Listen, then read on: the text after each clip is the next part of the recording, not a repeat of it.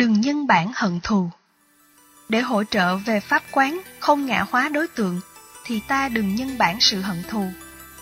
Nếu chưa đủ bản lãnh để phóng thích nỗi khổ niềm đau dưới góc độ quán vô ngã hay quán không tác giả, thì cũng đừng nhân bản nó lên ở một mức độ nguy hại hơn. Ngài Mục Kiền Liên là một trong những đệ tử của Phật có công hoàng truyền chánh pháp. Nhiều lần, Ngài đã vận dụng thần thông, cản ngăn việc sai quấy của các vị bà la môn, nên bị họ sanh tâm thù hằn, tìm đủ mọi cách để làm hại. Ngài Mục Kiền Liên đã nỗ lực tháo gỡ vài ba lần sự hận thù của đối phương, nhưng không có kết quả. Kẻ thù của Ngài hăm dọa, nếu không chấp nhận nạp mạng, thì nhiều người dân vô tội sẽ bị giết chết. Thấy nghiệp lực sâu dày này, khó vượt qua được, nên cuối cùng, Ngài chấp nhận cái chết để cho sự nghiệp sát hại tập thể không có mặt, đồng thời lại tháo gỡ nghiệp bản thân. Khi giết được Ngài Mục Kiền Liên, họ vẫn không chịu ngừng ở đó, mà còn nhân bản sự giết hại lên thành nhiều lần. Họ nghĩ rằng Ngài là thần thông đệ nhất, có thể biến cái chết trở thành sự sống, hoặc giả dạng ra một kiền liên giả, chứ không phải là một kiền liên thật. Nên đã bầm chặt thân thể Ngài ra thành nhiều mảnh vụn, để thân thể không còn có điều kiện ráp nối. Hành động băm chặt nhiều lần, đối với một đơn vị sự sống, thì nghiệp sát sanh được nhân lên theo. Bầm một trăm lần, thì nghiệp sát sanh sẽ thành một trăm lần, và sự hận thù lớn lên một trăm lần. Đó là nhân bản sự hận thù. Giết một người mà nghiệp sát sanh thành một trăm lần thì quả là một sự tổn thất lớn về nhân quả. Sự thù hận thể hiện qua nhiều khốc độ khác nhau. Tính cách nhân bản khổ đau được thể hiện trong lịch sử của loài người rất nhiều. Chẳng hạn khi ghét người nào, đến lúc họ chết rồi vẫn đào mồ cuốc mã lên, móc mắt, dùng súng bắn, giao chặt như thể người đó chết lần thứ hai cho đến mấy chục lần. Tiến trình nhân bản của cảm xúc hận thù có thể được diễn ra bằng những hành động cụ thể làm cho con người chết đi nhiều lần, hoặc nhục mạ, hoặc đem ra xử án. Mặc dù người đó đã chết rồi, nhưng vẫn đem ra xử lại. Thậm chí, có những loại tuyên án phải xử tử năm lần bảy lượt mới có thể hết tội. Nếu ngành hành pháp làm như thế, thì đang nhân bản sự giết hại và hận thù không đáng đâu vào đâu. Người cầm cân nảy mực luật pháp mà mang tâm niệm đó, thì nghiệp sát hại được gieo nhiều hơn. Vẫn biết rằng nhân quả rõ ràng.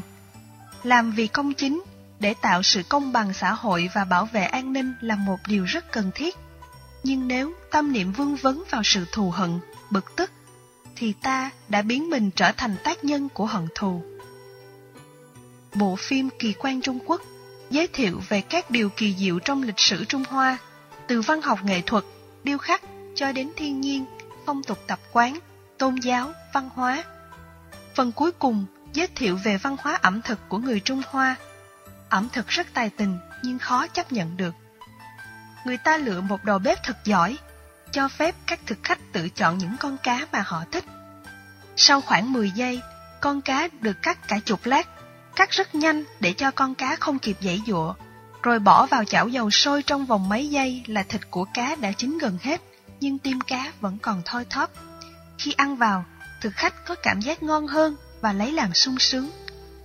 Một đoạn phim khác giới thiệu về cách ăn thịt gà. Người ta chọn một con gà cồ với đùi và chân thật to. Nhổ sạch hết lông đùi, rửa sạch lông từ đùi đến chân, rồi đặt trên chảo sắt có độ nóng rất ghê gớm. Sau đó, chụp cái lòng lại. Con gà nóng quá, dãy dùa. Càng nhảy thì nó càng đau, càng la. Máu từ não, cánh, thân đổ dồn xuống, làm bung cái đùi to ra. Chỉ trong vòng một đôi phút, con gà đã chết hẳn trên mặt chảo. Đầu bếp bẻ hai đùi để thực khách ăn. Phương pháp ăn như thế thật nhẫn tâm và để lại lòng hận thù nguy hại. Vì khi chết trong sự đau đớn, các con vật khó có thể siêu sinh. Theo đó, lòng hận thù của chúng sẽ gia tăng. Rất tiếc, con người không thể nghe được ngôn ngữ của các loài động vật trong lúc chúng chết. Nếu nghe được, con người sẽ không có những hành động như thế. Kinh thánh của các tôn giáo khác nói rằng, Thượng Đế rất thương con người, nên tạo ra các loài vật để cho con người ăn. Học thuyết đó được các nhà thần học giải thích dưới góc độ nhân đạo, tức vì con người. Nên trước khi ăn, người có đạo nhất thần thường cảm ơn Thượng Đế.